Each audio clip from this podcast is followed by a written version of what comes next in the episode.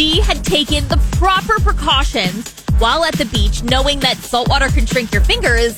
Tessa found a really sturdy chain to wear her late mother's wedding ring so she could still keep them with her and not leave them where they could be stolen. But by a stroke of bad luck, her dog jumped, got caught in the chain, and it broke, sending the rings into the ocean.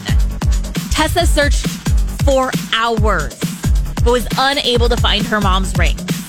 Defeated, she called for help.